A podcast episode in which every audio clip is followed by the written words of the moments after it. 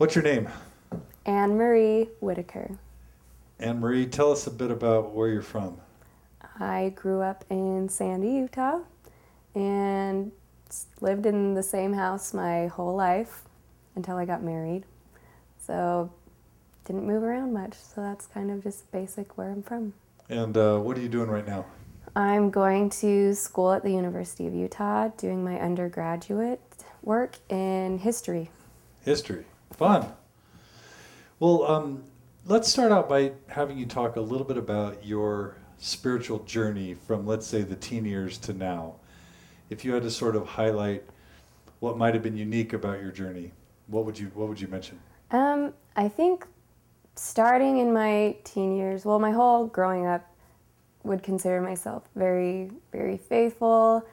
Whatever anybody told me, like questioning just didn't come up because what everybody told me was like a really lovely story and I really liked it. And I did have lots of what I would say spiritual experiences and witnesses that what I was hearing was true. And um, uh, my mother is a very, very faithful person, and so I think I take after her a lot. And then, so throughout high school and all of that, I just kind of the typical Utah Mormon experience, seminary, and all of that. And then once I got into college, I started taking an institute class in church history, and the teacher I had really opened my eyes to what the church was and what it is and how it works. And um, so, along with that, and then meeting um, friends in college who did question, kind of opened up my faith experience to where I was questioning things, and I did have a couple moments of what you would call like faith crises, but but always I think that strong foundation in faith is what keeps me in the church, and and so though I question things now, I still do have a testimony of the church, a very strong testimony of, of things that I believe to be core and central to the church. And um, also, I think I just have a tendency to believe. I mean, I like fairy tales, and I would like to believe that elves and hobbits are real, and there is such a place as Middle Earth. So I tend to kind of have those faith, belief leanings, and now I'm just getting those those questions coming, and I kind of have fun answer, looking for answers. So. So is Gollum a good guy or a bad guy? Hmm. Can't tell you. you have to you have to figure that out for yourself. so, um, what were some of the things that you read or learned in church history that you uh, struggled with, or had questions about, or that caused you any uh, dissonance that you might have felt? Um, I think, of course, a big one now is uh, things like Mountain Meadows Massacre, just the basics. Uh, you know, blacks in the priesthood, women in the priesthood and just kind of thinking why you know why did those things have to work out in such a way that people were treated unfairly? Or so i guess kind of this view of why can't everybody be treated fair and everybody be happy? And why a, you know a church the same questions that a lot of people have pretty much of why if this church is you know god's church why does he allow for these things to happen and um, did you ever try and discuss the things you were struggling with with uh, leadership uh, in Sunday school and Relief Society? Um, what were your first attempts to try and explore these issues with friends or family? Well, I remember my talking to my mom first of all, and my mom um, was actually surprisingly very open to all of this, and and was um, was excited to hear me when I came back from class to be like, "Mom, did you know this?" or "Mom, what about this?" and and she was very supportive in that. And then she actually started taking the class with me. And I remember our first experience in Sunday school, where um, a certain topic came up, and I kind of elbowed my mom, like, "Mom, you should say, you know, something we had learned in class." And so she did. And I remember the teacher didn't. He didn't outright say she was wrong, but he didn't he just kind of glossed over it and moved on. Didn't really acknowledge what she had said. I don't think he knew how to handle it, which may have been unfair on our part to even bring it up.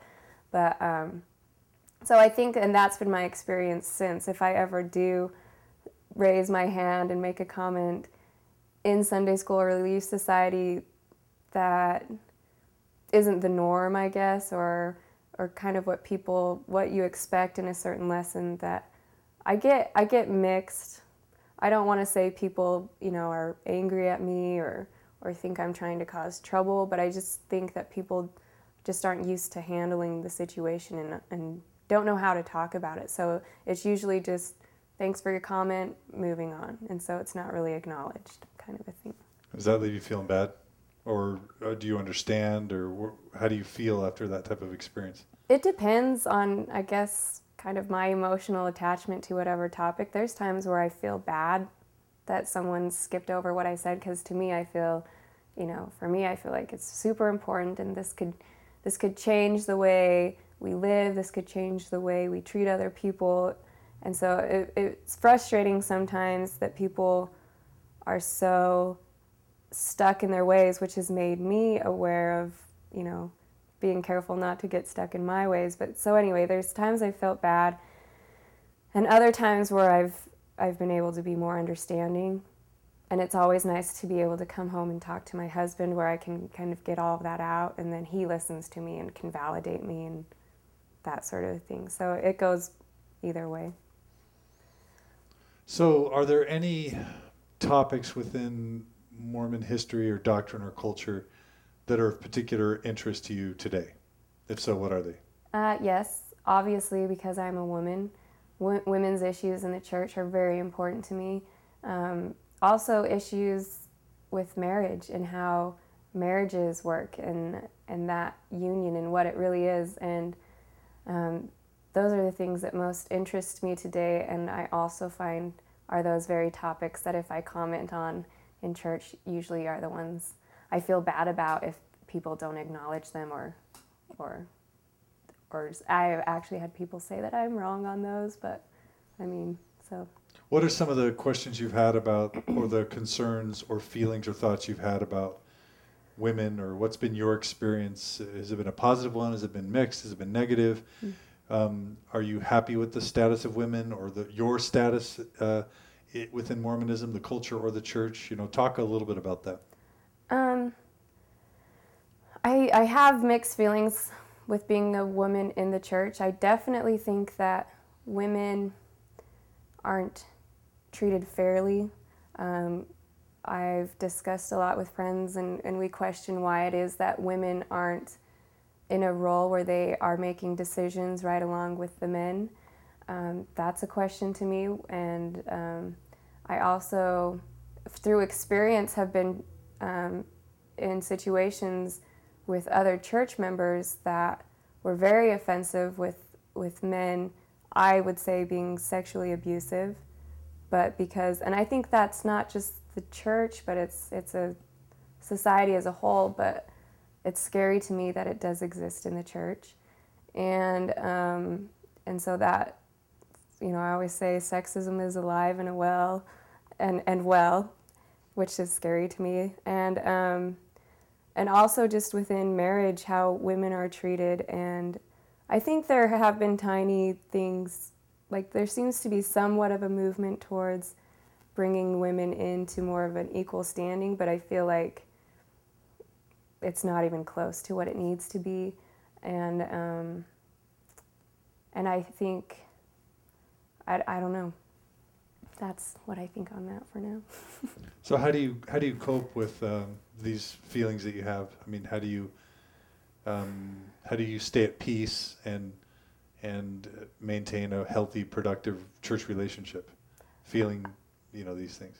I think it makes a big difference for me to have a husband who is open to these sorts of things. I remember dating a guy in high school and I brought up one of my questions concerning women in the church and he you know got really angry at me and, and told me I should never you know discuss this sort of a thing. So it's made a big difference I think for me to have to be married to someone who's very open to these things and very understanding and that I can talk to and in fact he does more studying about it on the topic than I do just because he has more time. And so he gives me, you know, he'll review articles and things for me that I'm reading or books, and we can talk about it. And it also makes, so that it, makes me feel okay that here's you know someone else who's strong in the church who is also having the same things. And also we have a lot of friends who have these same questions and we can meet together and kind of talk these things through though we might you know none of us ever really come up with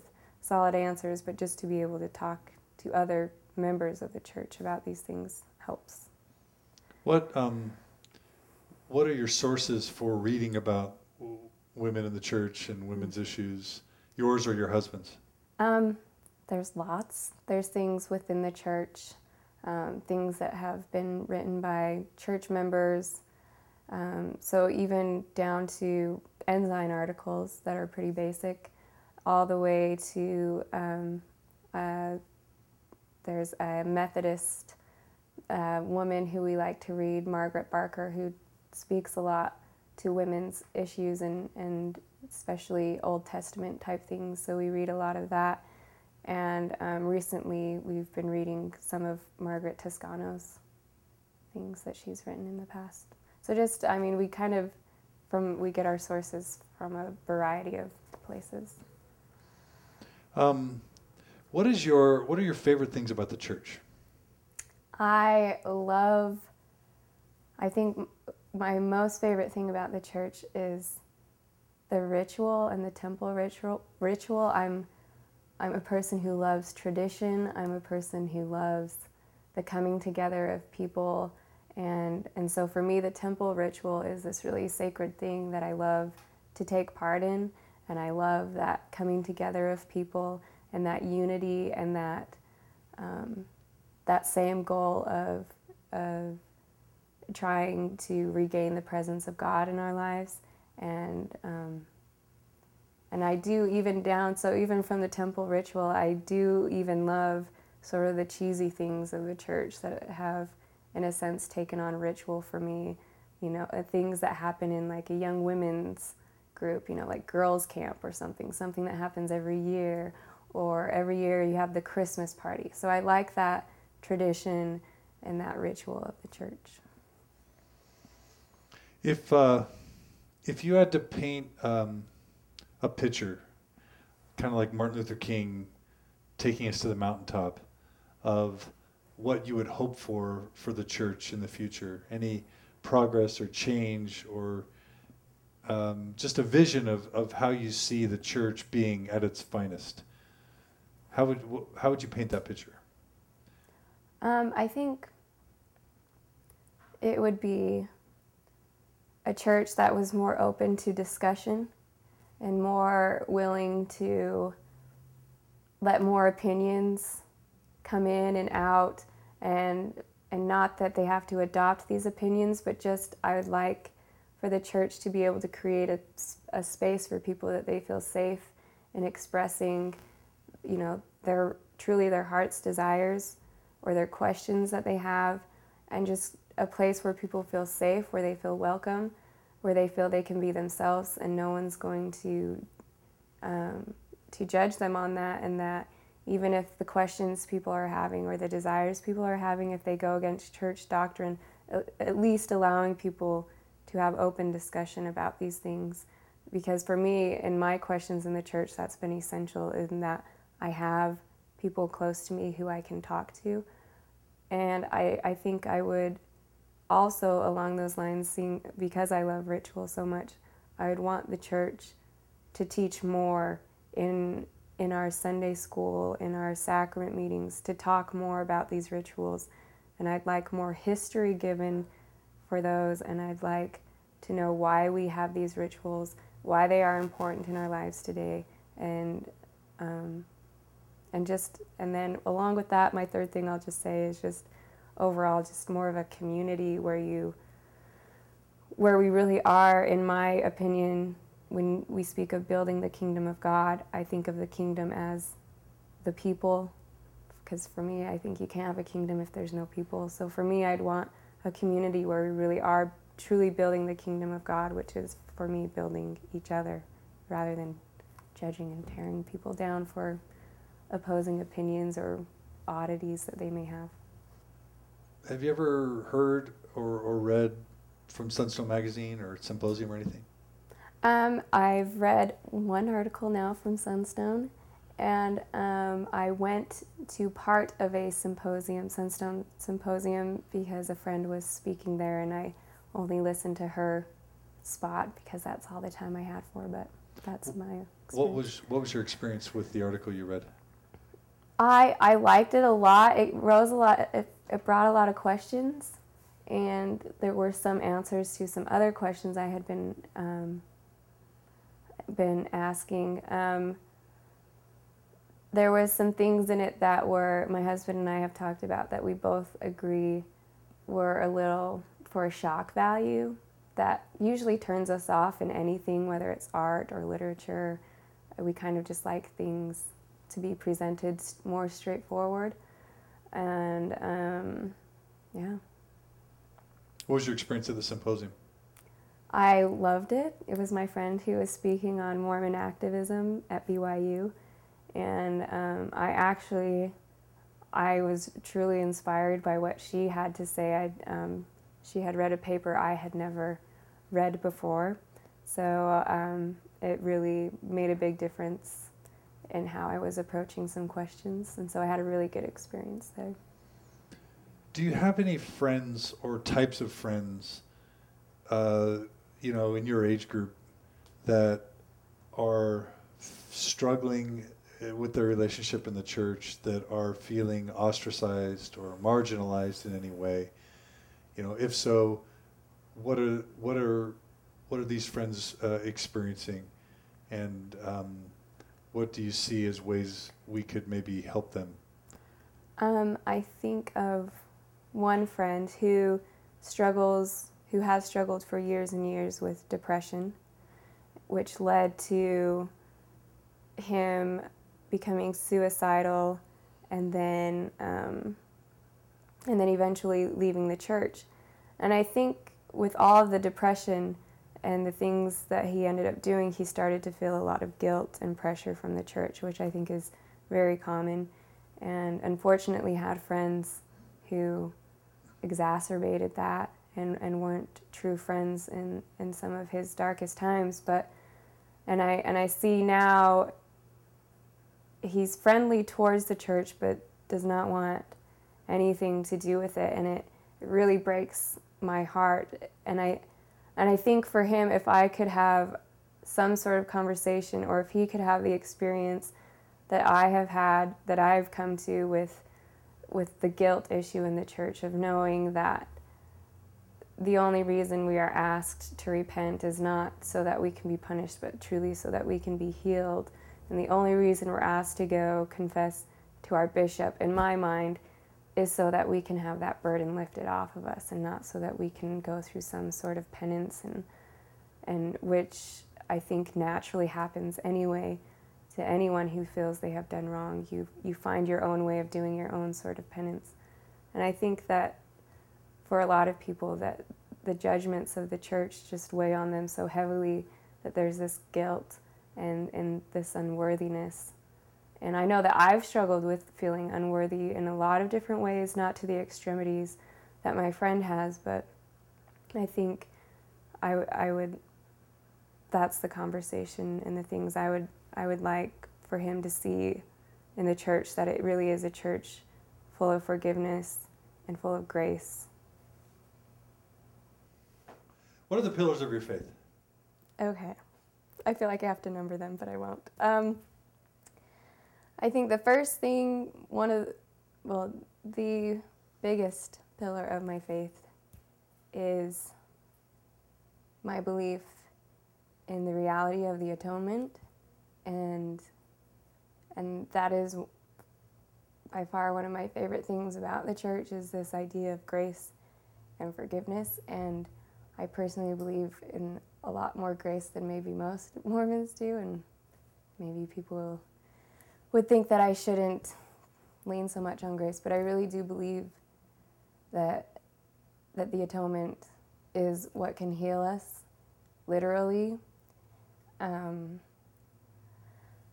I think also another pillar of my faith is truly in the restoration and and studying what I have studied and seeing amazingly how it came to be and and feeling that I have had my own confirmation that the restoration happened, that Joseph Smith did see God and the Son and a host of other people beyond the veil. Um, and and this is kind of may- perhaps an odd thing to label as a pillar of my faith, but I think it is, and and that belief in knowing that there really truly needs to be opposition in all things, including the church, including my relationships with people, including my everything that happens in my everyday life, and knowing that that must be a part of my life, that I must experience good and bad. And so I would say those three things would be the main pillars of my faith.